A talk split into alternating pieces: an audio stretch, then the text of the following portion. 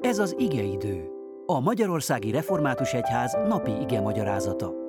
A mai bibliai ige szakaszról Porcsné pap Zsófiát, a Sejjei Református Egyházközség beosztott lelkipásztorát hallják. Áldás békesség, szeretettel köszöntöm a testvéreket. A mai napra kijelölt új szövetségi ige szakaszból, az apostolok cselekedeteiről írott könyvnek 23. fejezetéből a 12., a 13. és a 16. verseket olvasom a következőképpen. Amikor megvirratt, a zsidók összesereglettek, és átokkal kötelezték magukat, hogy nem esznek és nem isznak addig, amíg meg nem ölik Pált. Több mint negyvenen voltak, akik ezt az összeesküvést szőtték. Pál nőtestvérének fia azonban hallott a cselszövésről. Elment, és a várba bejutva elmondta ezt Pálnak. Gyilkolni kész, vakmerő indulat, alattomos cselszövés. Mindent elsöprő pusztító erő rejtezik ezekben. Olyan erő, amelytől teljes joggal tarthat és félhet az ember. Több mint 40 zsidó készül Pál életére törni. Készülődnek, hogy aljas módon elvegyék az életét. Olyan nagy a vérszomjuk és az abból fakadó elszántságuk, hogy semmivel sem törődnek. Átokkal kötelezik el magukat, hogy nem vesznek addig magukhoz semmiféle táplálékot, amíg meg nem ölik Pált. Hogy ezt a törvény szerint szabad-e? A törvény szerint, amelyre olyan gyakran, olyan előszeretettel hivatkoznak. Most nem számít. Túlságosan elvakítja őket a dű.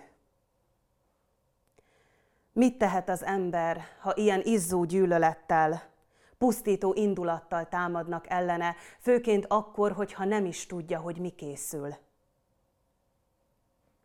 Kedves testvérek, a bűn, a gonosz az ajtó előtt leselkedik, és vágyódik ránk. A sátán szüntelen munkában van, hogy átvegye az uralmat az életünk fölött. Keresi a rést a hitünk pajzsán, az utat, amelyen támadást indíthat ellenünk. De olyan jó bízni az ígéretben, hogy az Úr megtartja az övéit. Hogy nem engedi meg, hogy akár egy hajszál is lehullhasson a fejünkről az ő tudta és akarata nélkül. Talán megszülethet egy szívben az ártó szándék irántunk, talán egy cselszövés is elindulhat, jöhet ellenünk egy egész hadsereg is. De Isten megállt parancsol a gonosznak. Ha kísértést is szenvedünk, nem engedi, hogy az erőnkön felül terheljen meg bennünket.